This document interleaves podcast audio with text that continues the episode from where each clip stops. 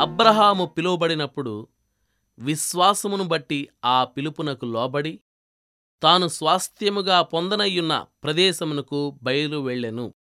హెబ్రి పత్రిక పదకొండవ అధ్యాయం ఎనిమిదవ వచనం. తానెక్కడికి వెళ్తున్నాడో తనకు తెలియదు. తాను దేవుని వెంట వెళ్తున్నాడన్నది మాత్రం తెలుసు. అది చాలు అతనికి. ప్రయాణం మీద ఎక్కువ ఆశ పెట్టుకోలేదు. గాని ప్రయాణం చేయమన్నవాని మీద పూర్తిగా ఆధారపడ్డాడు. తనకెదురవ్వబోయే కష్టాల గురించి చూడలేదు.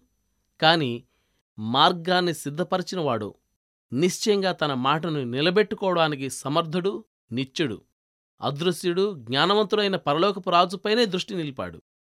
ఇది ఎంత మహిమాన్వితమైన విశ్వాసం! ఇది నీకియ్యబడిన పని. ఇవి నువ్వు చెయ్యగలిగిన విధులు. నీ ఆజ్ఞలు ఎలాంటివో అని నీవు పరీక్షించుకోనక్కర్లేదు. వాటిని అనుసరించి ఓడను సముద్ర మార్గం పట్టించడమే నీ పని. అన్నిటినీ వదిలి లేచి క్రీస్తుని వెంబడించు. ఎందుకంటే భూమిపైనున్న అతి శ్రేష్టమైనవి పరలోకంలోని అత్యల్ప విషయాలకు కూడా సాటిరావు. విశ్వాసపు పందెంలో దేవునితో కలిసి ఉత్సాహంగా బయలుదేరడం మాత్రమే కాదు నువ్వు స్వంతగా వేసుకున్న ప్రయాణపు పథకాలన్నిటినీ ముక్కల ముక్కలుగా చించి పారేయాలి. ఎందుకంటే నువ్వు ఊహించినట్టుగా ఏదీ జరగదు. నిన్ను నడిపించేవాడు అందరూ నడిచిన దారి గుండా నిన్ను నడిపించడు. నీ కళ్ళు ఆ దారుల్ని చూస్తాయని నీ కలల్లో కూడా నీ ఊహించి ఉండవు. అలాంటి దారుల గుండా నీవు వెళ్తావు. భయం ఆయన దరి చేరదు.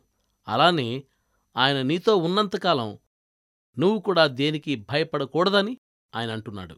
మసక చీకటిలో తడుములాడుతూ దారీ తెన్ను లేక ఒంటరిగా వెలుగుదేశాన్ని వెదుకుతూ చీకటి కోణంలో తిరుగుతున్నాను. దేవుడు నా చెయ్యి పట్టుకున్నాడు. దారి తప్పకుండా నడిపించాడు.